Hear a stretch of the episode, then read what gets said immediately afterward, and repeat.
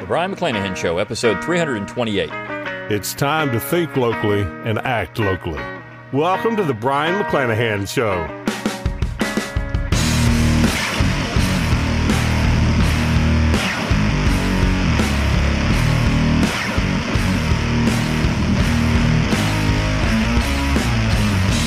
Welcome back to the Brion McClanahan Show. Glad to have you back on the program. Very glad to be here. Don't forget to follow me on Twitter at Brion McClanahan, like my Facebook page at Brion McClanahan, and of course, subscribe to my YouTube page where you can watch this podcast at Brion McClanahan. You can find all those social media accounts on my webpage, brionmcclanahan.com. That's B R I O N, McClanahan.com. While you're there, give me an email address. I'll give you a free ebook, Forgotten Founders, and a free audiobook of the same title read by yours truly. You can support the show by going to McClanahanacademy.com, where it's always free to enroll. You get a free class when you do enroll 10 Myths of American History, so make sure you pick that up. And then, of course, if you purchase one of the awesome classes I have there, you're supporting the podcast.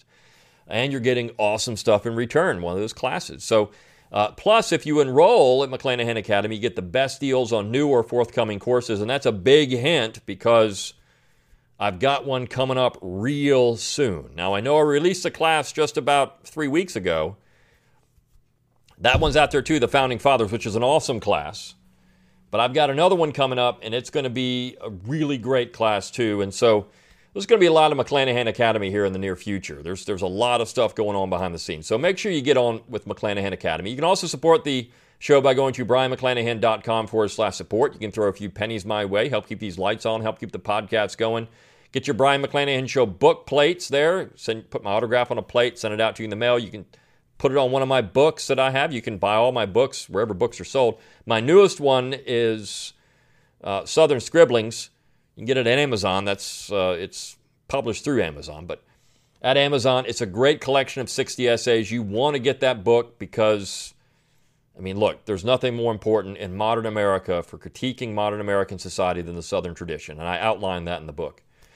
And of course, with that book plate, you get my autograph on it. Plus, you can go to learntruehistory.com, T R U E, learntruehistory.com, and get uh, Tom Woods' Liberty Classroom there. Of course, I teach there along with Tom and a number of other great instructors. So you want to get that too. Don't forget to rate the podcast wherever you get podcasts. Get your Brion McClanahan Show gear. Click on that shop tab on my webpage, brionmcclanahan.com. Lots of great ways to support the show. Share it with your friends. Get it around on social media. Do all you can do to help generate listeners because that is where we increase Think Locally, Act Locally. And this is a Think Locally, Act Locally episode. Now, I'm going to be basing it on a piece that Jeff Deist, who is at the Mises Institute, published at Mises.org. Um, let's see, when did he put this out? Uh, just today, just a, a little bit earlier today, and me recording this podcast. Now, Jeff Deist is, of course, the current president at Mises, and uh, he's from California.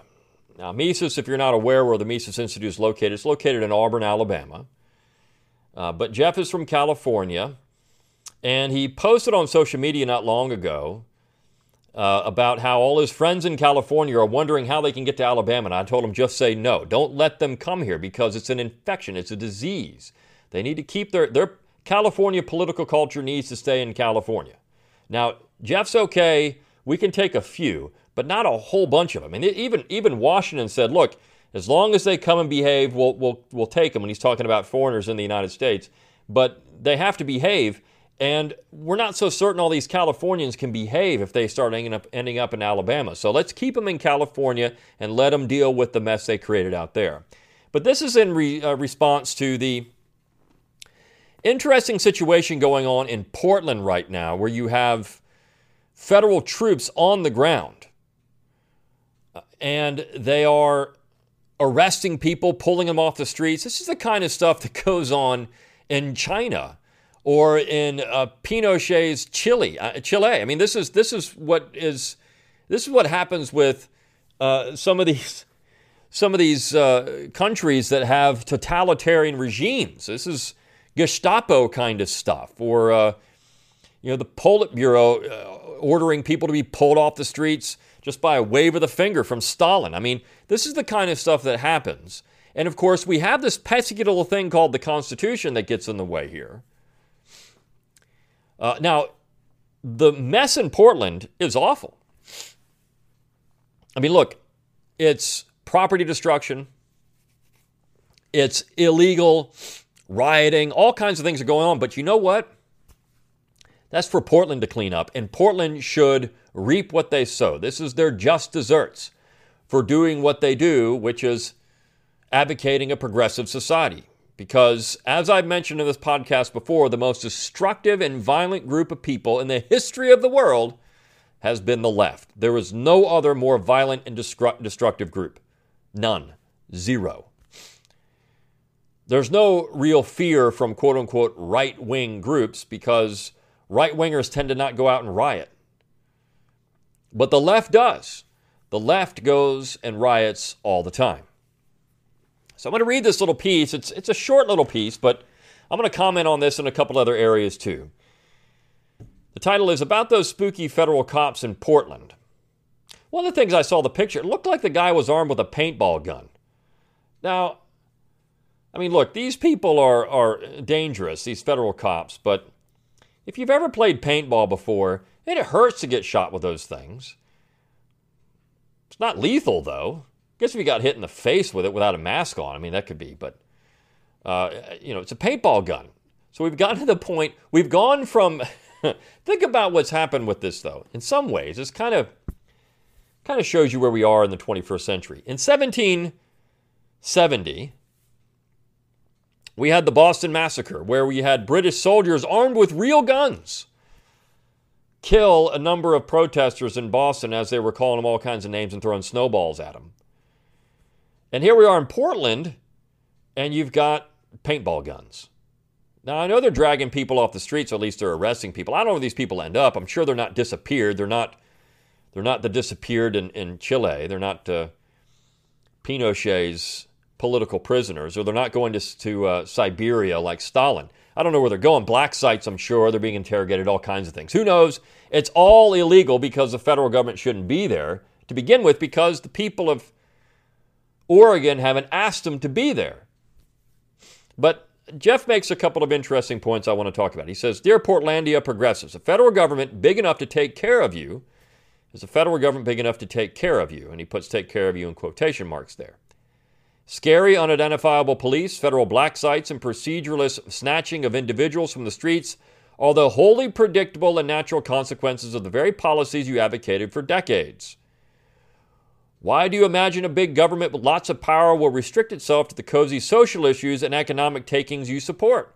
Government can seize the means of production, but not seize you. You wanted everything run from D.C., and you got what you wanted. Plus, you certainly would be every bit as outraged if federal agents, concerned about the undermining of America, surreptitiously snatched up a few white supremacists, right? Yeah, I'm sure they wouldn't. You see, this is the hypocrisy, and he points that out at the end this is the hypocrisy of the progressive left. They don't understand that the big government they advocate will do these kind of things because big government is nasty. Now, in this new class I'm working on, I give you a section from a very important Southern thinker, uh, a paragraph that is one of the best. If you want to get a paragraph in support of liberty. And I just recorded it just before I did this podcast, which is why it's on my mind. It's so good, but I don't want to steal my own thunder. I want you to get the class where I talk about it. So I'm not going to tell you what it is.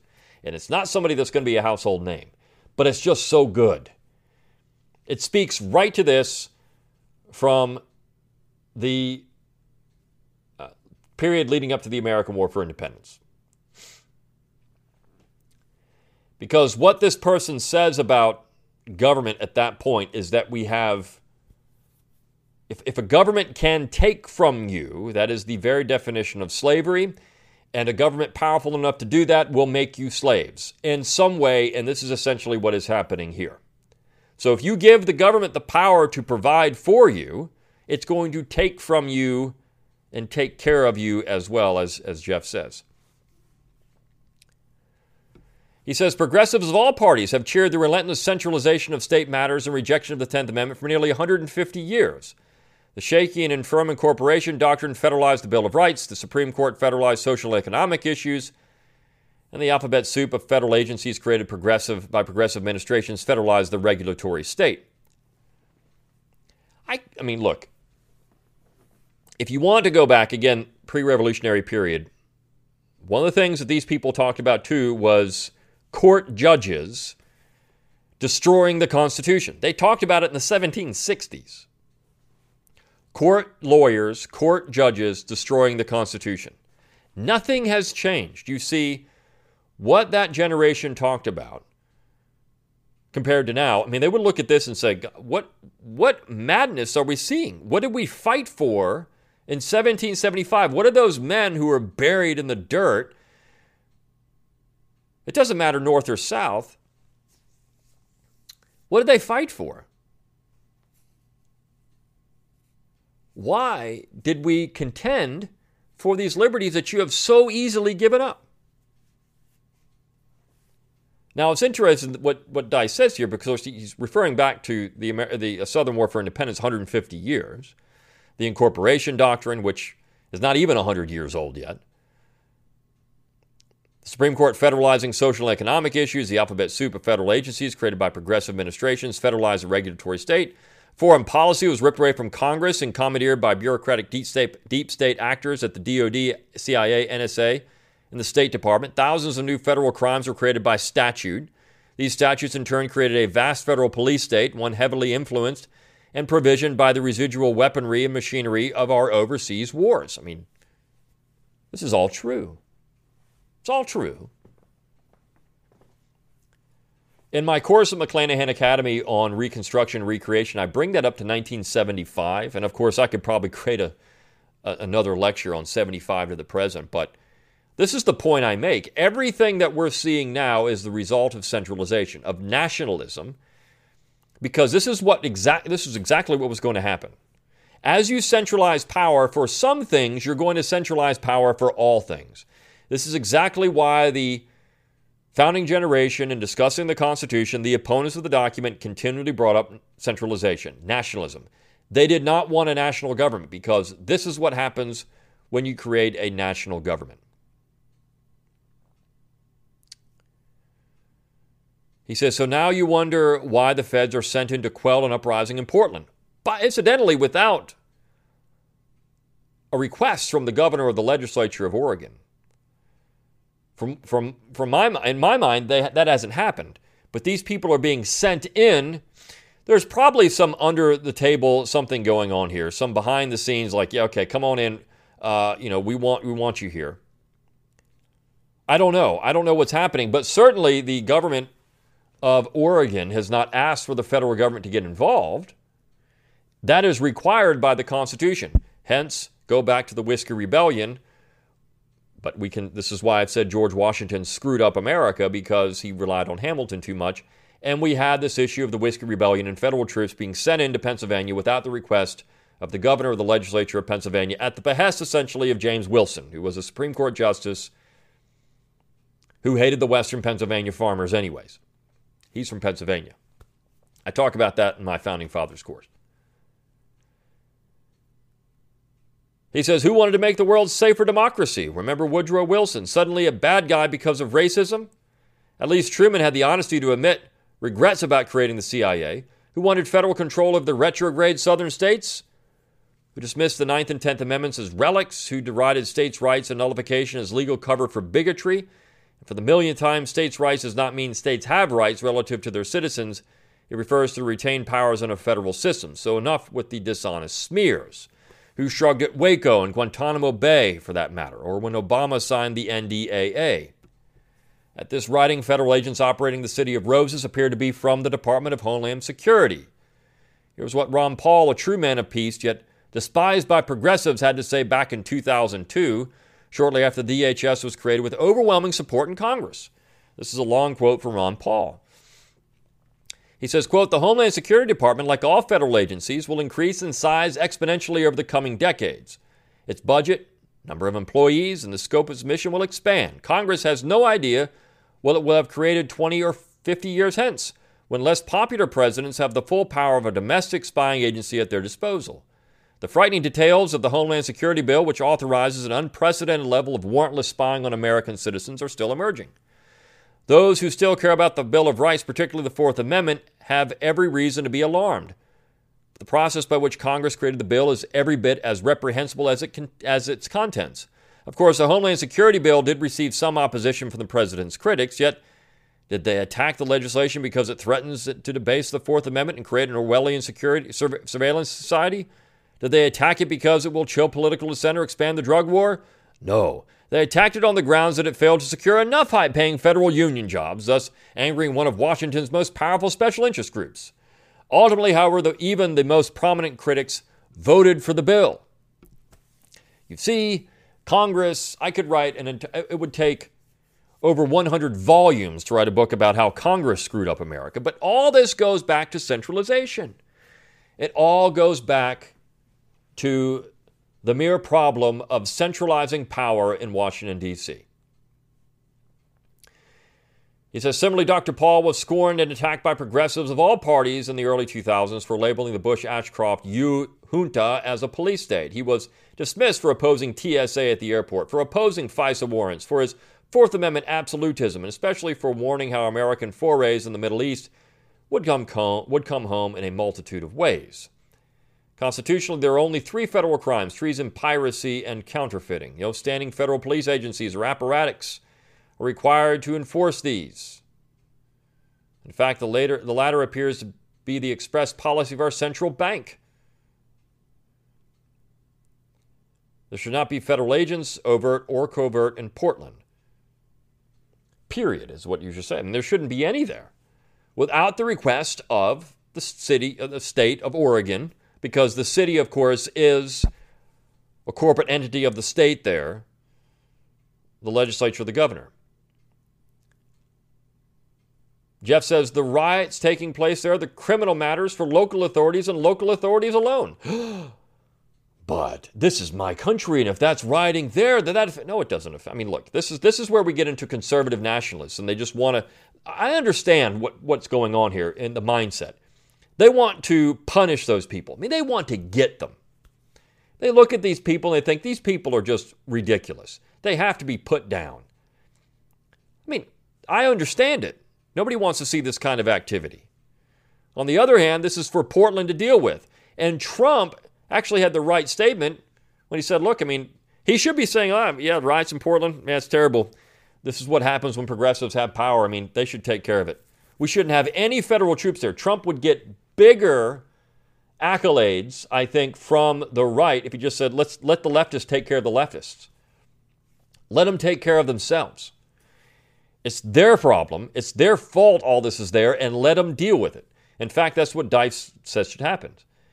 The riots taking place there are criminal matters for local authorities and local authorities alone. If residents and local politicians prefer to give the mob freedom to run amok both their public taxpayer and private property, also while threatening the physical safety of ordinary citizens, Uncle Sam has nothing to say about it.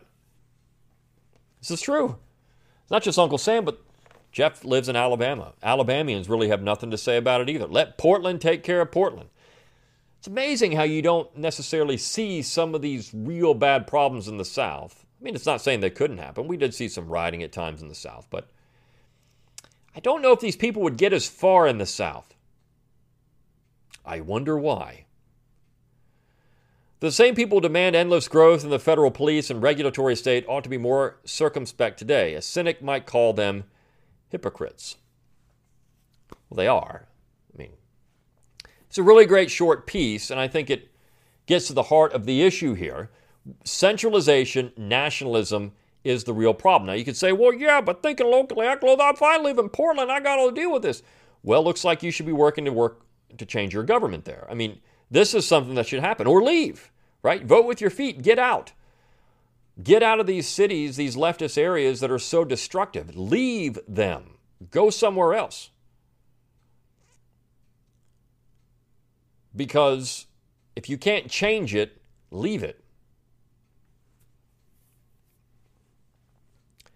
It's a, uh, this is a problem of centralization and it's based on a 150 year trajectory, a down a downhill slope of nastiness that people could see coming. I mean, anyone with a brain could see this coming.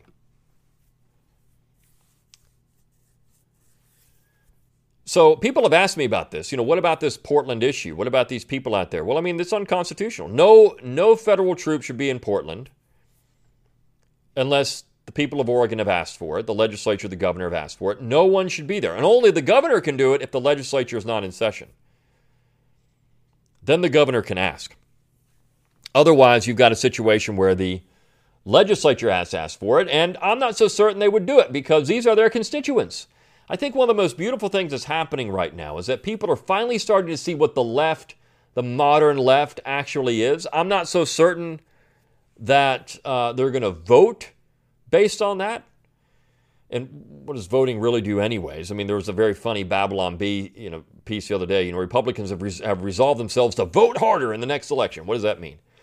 Really, what needs to happen is that in our to, to avoid these kind of things, we need to ensure that thinking locally and acting locally becomes part of our everyday lives. And that would be, again, as I mentioned before, getting involved in your local government. If you were in, if the right people are in power in Portland, this stuff would be put down. These people wouldn't even be rioting. There would be no riots. But a lot of this is cultural. And in the podcast I did on Karens, you have a lot of Karens, Yankees, in Oregon. And those Yankees, this is the Yankee problem in America. Jeff Deist doesn't identify it as that, but this is exactly what he's talking about. We've had Yankees, we've had New Englanders, we've had this, these political Puritans running the show for 150 years. This is New England without the Christianity. I mean, when some people get upset when I start talking about, most of the time when I'm talking about Puritans, it's not religious doctrine, it's their worldview. This is political Puritanism on display. It is New England personified. It is exactly what the founding generation feared. In this class I'm working on, there was also this very funny quote from a Tory in South Carolina. He was talking about New England, and he said, New England's going to be a problem if you if you guys break free. I love the quote. I get into it uh, in this new class. You're going to want this class so bad. It's going to be so good. I can't I can't talk about it enough.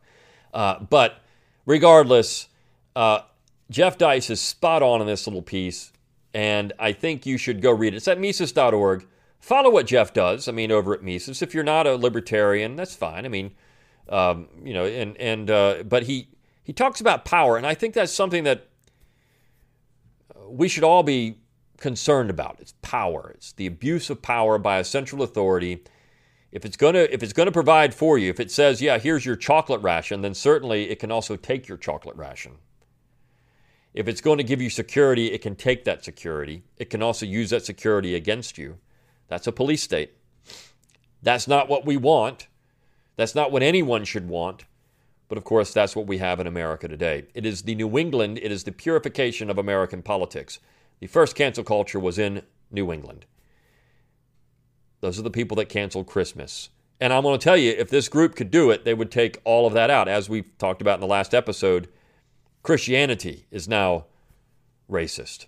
So I don't know where we go from here, but you reap what you sow. So think locally, act locally, get involved at the local level, try to sweep around your own back door, take care of your family, do those things first and then hopefully we can weather this storm. But uh, this is this is a, an awful time to be in America uh, with some of the things we're seeing because of the predominance of the left and progressive ideology.